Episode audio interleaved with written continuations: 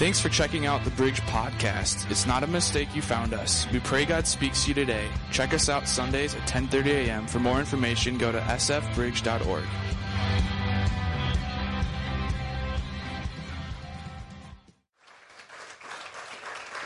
Wow, what is up, man? What is up? Good morning, good morning, good morning. Wow. I was like, I hope they're more alive than the nine o'clock service. All right. Hey, um, this is what I want to do. Just a couple things. Some of you know us, uh, some of you don't, and we'll get everybody on the same page in just a moment. But I want to ask you a real quick question before I dive in to the message this morning, and that's this. And I am going to all service emotionally vomit good things on your pastors today. So you're just going to have to deal with that, all right? Because they're my heroes, they're my friends, they're phenomenal pastors, phenomenal leaders. And here's what I want to ask you this morning before we get things rolling is this. Out of the last year, since they took over on April 10th, basically it was our last Sunday of last year, they took over that Easter Sunday. In the last year, can we, before we do, let me ask you this question, and if you agree with this, I want you to applaud, hoot, holler, whatever, roll on the floor, I don't care, whatever. But if this couple has had an impact in your life in some way, shape, or form in the last year, can we make some noise for them right now?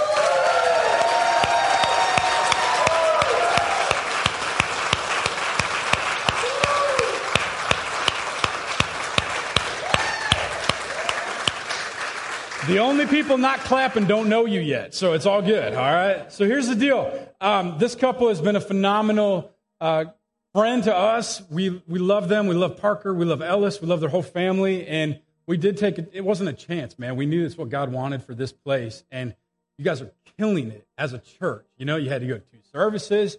You got seats packed. You're doing great things. You're going to outgrow this building without before you know it. And you're like, praise God. No, you got a lot of stuff going on. I can tell you horror stories of this building. So, um, by the way, real quick, Asher, are you preaching next week?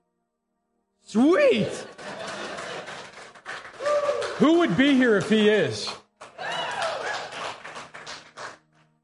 Riley's in Ecuador, and Riley and I don't know each other very well. So there you go, man. Asher's preaching sometime, it sounds like. I just want to praise God for you as a church. I want to praise God if there's anybody that's visiting today because I just want you to know you're in good hands with this couple this morning. And so um, I know I'm probably not going to get around to say hi to everybody. Please know I want to. Um, we'll just stand in the back and say hi if you want. But we're here to honor this couple. We're here to honor what God has been doing in and through this church and in and through this community. And man, I tell you what, God's just continuing to expand what's happening. So let me get you just caught up really quick on the Vincent side of things. And then I have a message that I believe is for us this morning. So we'll just throw up a couple pictures for you. Here we go. Here's the first one. This is my family. Boom. There we are. This is our house. For those of you that don't know, we moved to the promised land called Florida a year ago, a land flowing with ocean and seashells. And uh, we live about a half an hour from the beach. And so we spend a lot of time there, even though my wife still looks albino and I look tan. We're, we still, uh, no, she's tan. She's tan. Uh, we're still down there a lot. Um, this is our family. It's growing. My son in law on the right, who's here with us this morning, and uh, uh, my oldest two are up here in Minnesota uh, JC and Isaac. And Isaac, by the way, I don't know, but I think you guys have the best drummer in the world. I just want to say. Um, it's so tough when I hear him drum. I'm like, this is my son drumming, man. It's so good. And, and I'm like, no, worship God, worship God. Don't look at your son right now. Um, and I'm just very, very grateful for our family. So we do a lot together. This our house down Florida. So if you're like, where are they? That's where we're at. Uh, next picture here is my wife and I. We have a, a pool not uh, just on the north side of our community. So we go up here and spend time. That's, that's what it's like. There's nobody up there. So we just hang out and uh, uh, we love it. So next one here. Um, this is us playing pickleball. Uh, this is my daughter and, and son in law when they flew down. Any pickleball players? Man, that is a fun sport, isn't it? It's addicting. And if you haven't played pickleball, don't play with anyone over the age of 70. They will kick your butt. I'm just, just warning you, all right? They're the ones that taught us. You can go to this next one here.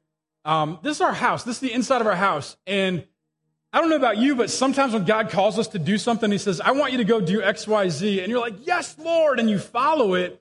You know that everything goes completely perfect, right? And you're like, Why did all hell just break loose in my life, right?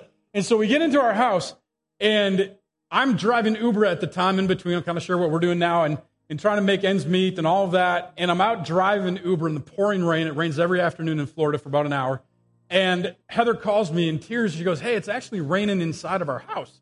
And I'm like, What? And so the house we bought wasn't disclosed to us. We didn't know. We have had water intruding into our home since we moved in. Only two weeks ago has that water now stopped because we had some stucco get redone on the back of the home. And so you might think, wow, they're just loving life. We're, we're like, all right, God, we need your help here on this one. So if you've ever been in that situation, you can maybe relate. Now, uh, let me show you this next one because we maybe had it in our house, but how many have been to Fort Myers area before? Anybody in here? Okay, a few of you. Um, this is Fort Myers Beach. So if you ever go to Fort Myers, this is about 10 minutes from where the Twins play their spring training. And right here, this is what Fort Myers Beach looked like with the pier, and there's a lot of, you know, little shops right here. This is a wind store that my wife used to like to go to. And this was before Hurricane Ian, which we moved down just in time for. Third third largest storm in the United States history, we learned. And so um, this was Fort Myers before. And just so you know, in this area, there was actually a 28 foot storm surge, which what that means is uh, basically 28 feet of water continued inland, but you have to subtract how high you are above sea level. So obviously at sea level, you're zero in one foot. Now it would be 27 feet above ground. So all of these buildings, just to give you an idea, none of these are over 28 feet high. So most of these were completely underwater and completely wiped out. Here's what it looks like now. So if you wonder how Ian impacted our community, it's crazy. The people down there are resilient. People from all over the world flew in to, to help us. There's still people helping put things back together again. And so, uh, though we might have water coming, we've been praying and doing what we can to help in this situation. A lot of the rubble, rubble and stuff now is, is gone and out of there. You can actually drive through the community and the area again, but here's that wind store. It's, it's gone probably for good. I don't know if they'll rebuild or not. But just to give you a little idea of the context of what we, we got to see when we moved down there, I'm like, Lord, I'm initiated. I'm good, man. Like, come on. Um, the last year, you know, you lead a church, you start a church, and then you go, all right, God, what's next? And you think the logical thing would be, all right, well, let's, let's pray about starting the church or leading the church. And um, I didn't have a desire to. And I'm like, Lord, if you want us to, we'll do that. And so we started just to do stuff on the side. Some catering delivers what I was doing. Heather was teaching. Uh, most of our kids are either married now or in college. We have one left in grade school. And uh, recently just started, I'm going to be doing family ministry at a church that's growing. The pastor is about Derek's age, and I just feel like I can go in and just be a support and a blessing to them. And, and uh, he's a lot like you, man. He loves hockey, too. He's a Panthers fan, though, not a Wild fan. And so uh, we start there on 15th of July. And then at the same time, I'll be working for a friend of mine that lives in Princeton uh, who does taxes. And so their, their tax season, they're growing as a company. And so I said, I will do taxes for you and with you and help you. I, am a financial geek on one side, but I said, I'm not doing them in Minnesota. like, I'm not coming back up here to do that. And uh, she said, No, you can do it from your ocean chair if you want. And I said, Praise God. All right. So that's, that's what's up for us right now. With all that being said, here's what I want to do. And I have a message that I want to give to you this morning that I believe uh, is what God had put on my heart. I've been praying a lot for today because I really want to honor this couple and I want to leave you guys with a word that you can walk away here going, all right. Some of you know us, some of you don't. And so I just pray that God would just reveal something new to your heart, to your soul, to your spirit, whatever it is that you need. I pray God gives that to you this morning this last year has been a crazy inward journey of figuring out and answering this question Who am I, Lord? What am I doing in my life? And what I realized is that we're all asking that same question. Like, God, what's my purpose? What am I doing? Why am I here? And what's interesting to me is this journey that I've been on and maybe you've been on, we end up taking our identity and we wrap it into the wrong thing. We wrap it into more of the things we do than the things we are. And when we do that, what happens is our identity shifts and it changes, especially if your identity, who you are, is wrapped into a title or what you do. What happens? Your value changes of who you are. I'll give you a great example. You might have the title of dad, which I love. We got to celebrate Father's Day, or, or pastor, or you might have a title of teacher, or mom, or student, or son, or daughter, or business owner, or employee, whatever it might be, whatever label you get, what happens if we identify as one of those?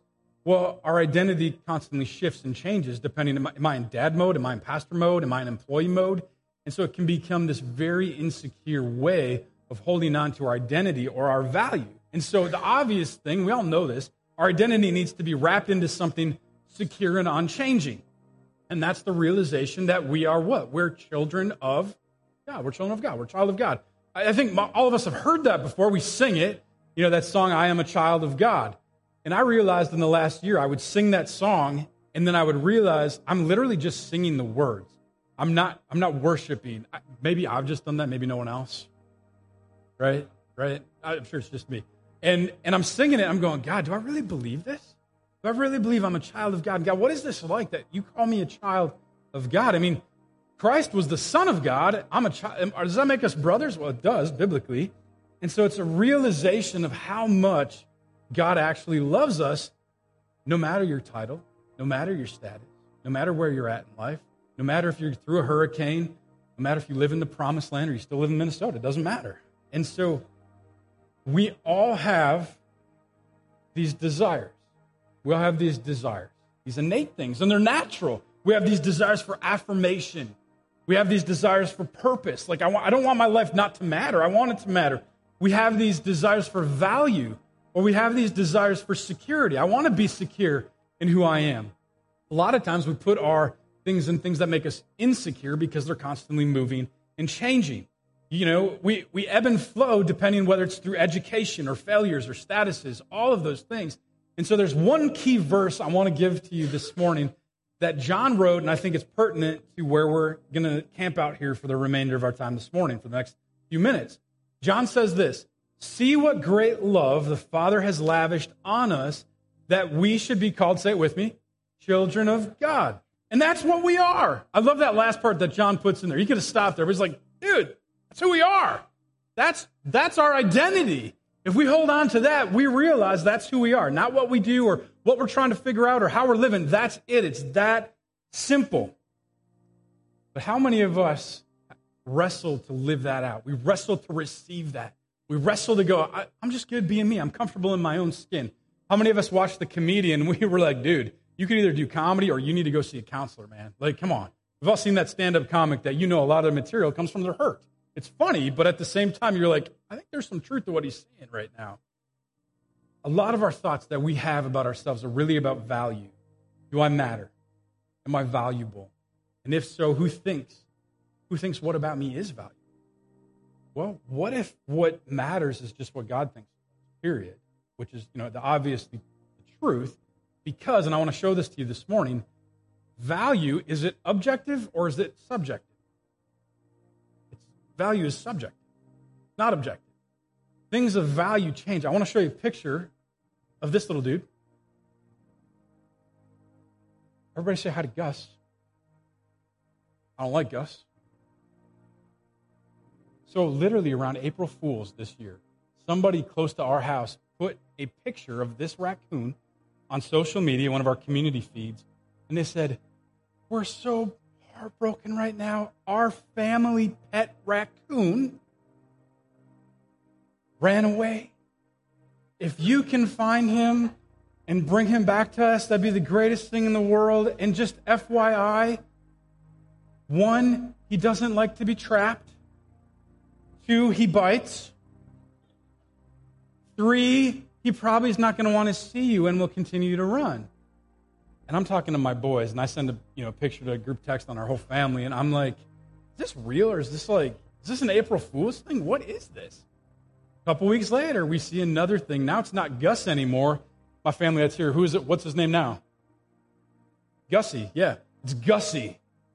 And I'm going to this owner. They have this is so valuable to this owner, and I'm thinking to myself, in my little Kia Optima, if I see this guy, I'm going to hit him. He has no value to me whatsoever. I don't care about him. And literally, I, on our road, I saw a dead raccoon. I'm like, I think I found Gus. They send a picture. He looks like he's super anorexic and almost dead. And they're like, We found Gus again. And I'm like, You value that animal, man. I don't think that raccoon's meant to be a pet. That's just my opinion, but they find value in it. I don't. Value is subjective, isn't it? So, what determines value? Two things, real quick. Number one, how rare it is. Number one, what determines value? How rare it is. It's pretty rare, that Gus guy. But imagine I take Derek out to lunch, and Derek would probably love this. Let's say I bring to Derek and I said, I got a choice for you today. I've got in one hand of mine a pack of number two yellow pencils. Yeah, they're worth something. And then on the other hand, I've got a whole package of uncut, pure, high quality diamonds. I'm like, Derek, your choice today. Whichever one you want, you can have. Which one's Derek going to take? He's going to take the pencils, of course. And so, how rare is it? Those diamonds are more rare, right? Think of it like this. A lot of people have said in the foundation of the world, there's a big discrepancy here, between 10 and 15 billion people have walked the earth, most today than ever. But there's only one of you. Just, just think about that for a moment. No carbon copy. No one, even if you have a twin sister or twin brother, you're both uniquely and intrinsically different. You might look the same on the outside, but inwardly, you know you're different. One of you. That's how valuable and rare you are. So if value is based upon how rare something is, then what does that say about your value? So stop trying to be some, like somebody else when you're meant to stand out. I, I love what David writes here in Psalm in the 139 verses 13 and 14. He says, I, he says this. He says, "For you were created in my own inmost being. You knit me together in my mother's womb. I praise you because I'm fearfully and wonderfully made. Your works are wonderful. I know that full well." Before the foundation of creation, God already had a plan for you to be here. Not just to, to be a human doing, but to be a human being, to, to be a child of God. Well, I got to do this. I got to figure it out. And I got to figure out my next vocation. I got to figure out what's the. No, God's just going, just rest, just be. That's something He's been teaching this guy in the last year, big time. So, one, how rare is something? Number two, what determines value? Number two, it's this the price someone's willing to pay for something. You're, how much are you willing to pay for pencils versus diamonds? But let me give it to you this way. Let's go back to 2003. Let's go 20 years ago. And let's say I came to you with an offer and I said, I've got this pack of Charmin toilet paper. Don't get ahead of me. And I said, How much you want for it? And be like, I don't know, give you a buck or two. Time travel to 2020, about May. You go door knocking. You want to create a living for yourself in 2020? Be a door to door toilet paper salesman kill it. Why? One, it's rare at the same time, but the price somebody's willing to pay, you got to go. You got to go. I, whatever you want, man, I'll give it to you. Here it is. Romans 5 8, and I love this verse. One of my favorite verses in the entire scripture. You remember anything today, remember this about your value. But God demonstrated his own love for us in this while we were still messing up. We were sinners, or we had our iniquities, or whatever version you have. It said Christ died for us. And otherwise, when we were in our evilness, when we didn't even know when we were the complete enemy to God, He's like, I love them. I'm sending my son. I'm going to put a price tag on who they are right now. That's the price tag that's put on you and me. I love that because I'll tell you what, my value has ebbed and flowed in my own opinion, but I need to go with God's opinion. When Chris's heart is evil, I can go back and say, God still loved me even at my worst. Think, think about it like this Christ died for the worst version of you. Think of that. Christ died for the worst version, not, not your best, the worst version of you. He's still willing to do that. And you cannot become more of a child of God by your own merits, and you can't become less of a child of God by your own mistakes. Think of it. That's intrinsic value. Your value is literally in his victory. So if he victors, you win. You're valuable because he says you are. so it's not your value that's in question today. What is the question is do you realize your value? Do you actually believe it? Do you believe you're valuable? And the question is to believe it, we have to make sure our value is validated.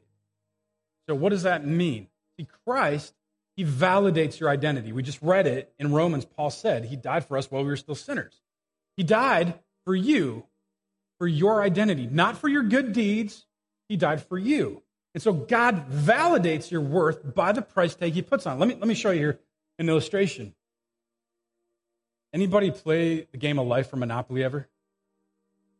All right, so let's say this. Let's say after service today, we're going to finish up in just a few minutes. And let's say, hey, we're all going to go to lunch together. We're all going to go down to Bootleggers. Good burgers, man. All right? And I'm like, I'm going to buy for us. We show up. I get the bill. It's about eight, nine hundred bucks. It was only 500 for service. And uh, we show up. And I get the bill, and I said, It's on me today, everybody. It's on me. And the waitress hands me the, the tab. I slide this into the little thing. She goes back into the little POS, and, you know, looking at it. She's going to come back to me and be like, uh, Yo, dude, I don't think so. It's not going to work. I'm like, No, it says $5,000 on it. Uh, yeah, it's, we can't, she goes, I can't validate that. Now, on the flip side, let's say I go to McDonald's by myself and I'm just breathing, praying, and I go and I get a McDonald's meal, happy meal. You can get them as adults, by the way. And I go in there, they do make you happy. And I give them this. Are they going to give me change for it? I, I, think they're still under 10 bucks in Minnesota. I, um, if I give them this, they're going to give me change. If I give them this, they're going to say I'm a psycho as they should. Why? Is there any intrinsic value in either of these? No. But when we validate it, it is. And I can tell you what, when I'm trying to become the millionaire tycoon in the game of life and beat my kids, this becomes very important. At that time, this doesn't matter. The value is subjective, but God has validated your value and your worth by his son dying on that cross. Now, my in laws were here the first service, so I can pick on them more the second service. I warned them, my in laws have this dog. I don't know what is with me and pets today, but their dog, it's one of those tiny, like, like the kind you want to kill. It's not meant to be a pet, it's meant to be bait. And, like, I, but they don't agree with me on that. In fact, they want to love this thing. They won't even come see Heather and I in Florida unless they bring Satan's minion with them. And so they will literally, they built this like staircase up to the bed so this little thing can actually get up to their bed. They have it in their, in their, uh, like a little sleeping thing for it in their minivan. And I'm looking at it. And the only thing in the back of my mind that I'm thinking the entire time is really this next picture, to be honest with you. This is all I'm thinking the whole time. now, this picture, some of you are like, who is this guy? Man, wow. He's evil. Well, that's why God saves us. All right, so you know you're with me, a lot of you. I'm just willing to admit it. Here's what's interesting about this picture. This is photoshopped, obviously, you can tell. Do you know many dogs get taken by hawks and eagles every year? You know what one picture it's so hard to find on social media? Why? Because what's the owner doing in that moment? The owner's not about posting something to social media. It's so valuable for them, for their little yippy dog, that they're going after and they're chasing after. So, what's the lesson here? You buy a bigger dog. Okay, so.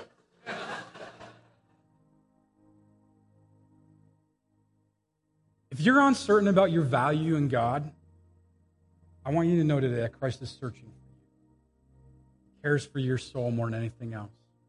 You're not too far gone. I don't care what you've done. I don't care how valueless you think you are. God sees you, believes in you, and loves you today. That's the message of the gospel. And when we rest in our true identity as a child of God, something really powerful happens. One of your purposes on your website. Your website looks phenomenal. We find freedom. Find freedom. You can fill in what that is for you.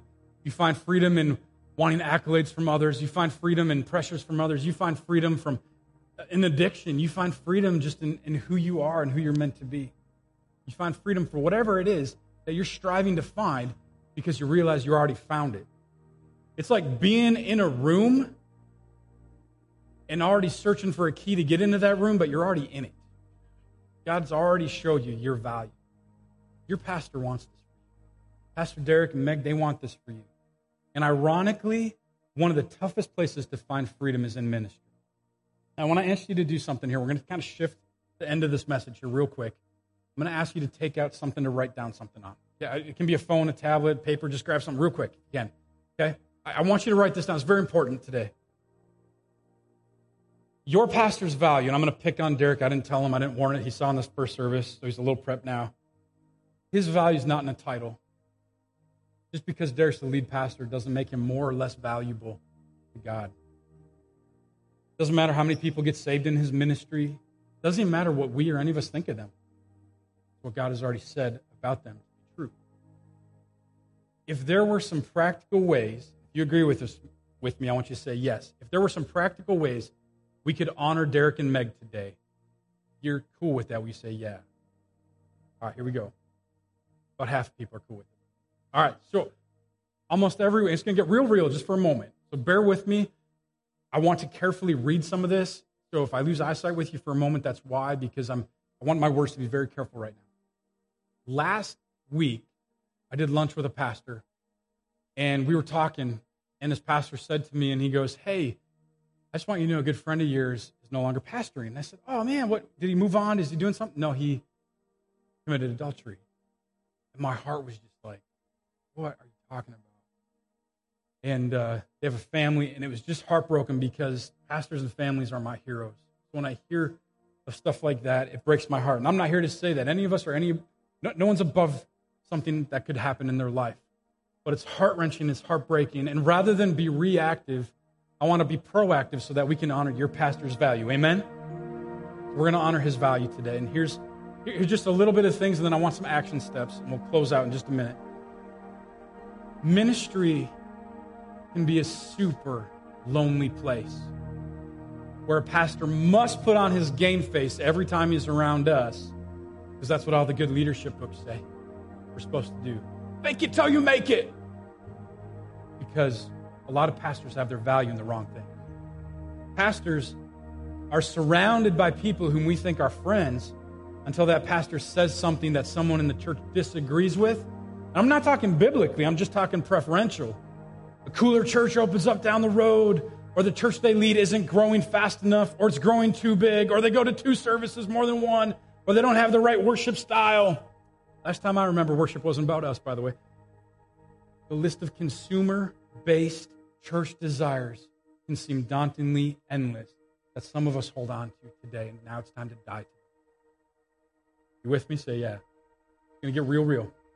All the while, pastors and your pastor too, they're carrying this burden your church more than anyone else. Eating it, breathing it, sleeping it, thinking about the vision, desiring to lead well, more than you will ever see or ever know until you're in that seat. And the enemy sees your pastor as a threat because they are. And according to Barna Research, 42% of all pastors right now, currently, this is two weeks ago, this study came out, 42% would rather do something outside of ministry. Almost half. Every person in the church, a lot of times, has their own unwritten job description of what a pastor is and can justify why. Yet every lead pastor knows they are not supposed to please everyone and still has this heart of the shepherd. And so they're wanting none to perish. Now, on the one side, pastors are carrying this hurt and burden that no one sees of this inward wrestling they're going through. Pastors oftentimes will hear congregation members say, God told me it's time to go to a different church. And the lead pastor can then maybe feel rejection because that member, they didn't seek out their pastor. And that pastor cannot now go against the, well, God told me card. That trumps anything a pastor says when God's, you know, we say, God told me. That's one of the biggest ways we use God's name in vain today. Attenders sometimes just stop showing up and our heart's broken because we're going, where are they? I love them. I want the best for them. I can tell you right now, Derek, Meg, they don't care where you go to church. They care where you're connecting with God. That's what they want from you more than anything. So I want to leave you with a few challenges that will bless you and encourage you. And I'm going to ask you to write this down when I'm done. So just listen right now. When I'm done, I want you to write one of these down that you can do the next couple weeks or next month. Here it is, real quick. Number one, just, just listen right now. Ask your pastor how you can best show support. Then, when Pastor Derek says to you how to do that, actually do it. Go above and beyond. He says, I want you to lead this small group and he specifically says this small group, you don't have to have an underwater basket weaving one or left handed poetry small group. The one that he says. Number two, before you ever leave a church, even if the bridge isn't your home church, if it's another church, before you ever leave a church, ask your pastor what they think first, showing you're submitting to their authority. Because leaving a current church doesn't solve a lot of times the issues in our own heart. We just bring it to another congregation. Pastors, we want freedom. We want to find freedom, and a lot of it's down to our value. Number three, when your pastor makes a decision, you don't know all the details. Give them the benefit of the doubt. We've trusted them to lead us this far, right? Number four, don't ask your pastor what their full time job is. I will kick you. No, I won't. I have one of my kids do it. Delegate it out. Um, many people don't realize that pastoring is a never ending full time job. Ask your pastor rather, how can I assist you? And then assist them. If your pastor has young kids like yours does, chances are your couple on this front row is due for a night out. The last thing I want you to do is go and offer them childcare. Because no offense to you, they might not want you watching their kids. All right? So rather, you're going to go to them and say, Pastor, you need a night out. Here's a gift card, your favorite restaurant. And here's, I don't know what is 120 bucks an hour to watch kids now. I, here, here it is for your kids. You guys go have a night on us. Number five, I have two left. Pray for protection over your pastor, especially the day before they preach. And the last one is this your pastor's the most authentic person. This couple is the most authentic couple I have ever met. They're phenomenal. You are in such great hands. God is honoring and giving them favor and you favor because of their leadership today. Be okay if your pastor once in a while isn't okay. And then ask them. Ask them. But then be okay if you know they're not okay, but they don't want to share everything because they don't want their life on display. Let them have that privacy. That's why they didn't become politicians, they became pastors, all right?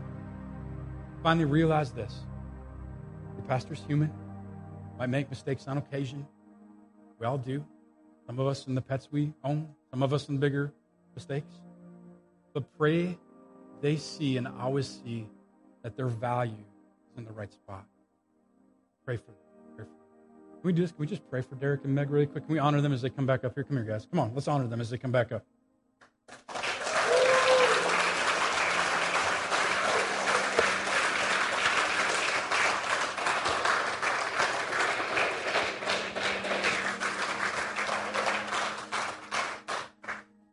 Ahead one thing, if you didn't write something down yet, make sure you write down. But here's what I want to ask you to do. Just stand up with me and can we just pray? And as an extension of God's grace, just stretch out an arm towards them if you won't mind. Lord, I'm so grateful for this couple, some of our closest friends. I'm grateful for the conversations that Derek and I have had behind closed doors that no one will ever know about. And the ones that he shared, of the dreams in his heart, the dreams for people to come alive in you, the dreams that you've given him. God, I pray that this couple, you protect their marriage, protect their family, you protect their hearts, protect their desires, even if things don't go the way they want sometimes, and that they'd find their value strictly in you. God, would you bless this couple? Would you give them their heart's desire? Would you give them rest when they need it? Would you give them energy when they need it? Would you give them the date night when they need it? Would you continue to surround people around them that know their value themselves and the value that this couple has in Christ as they lead this church for your glory. I give you this time, I'm so grateful and thankful that we can honor them today. May you continue to lift them up, Jesus, as they humble themselves as leaders and servants before you. Bless them in the name of the Father, Son, and the Holy Spirit. Amen. Love you guys.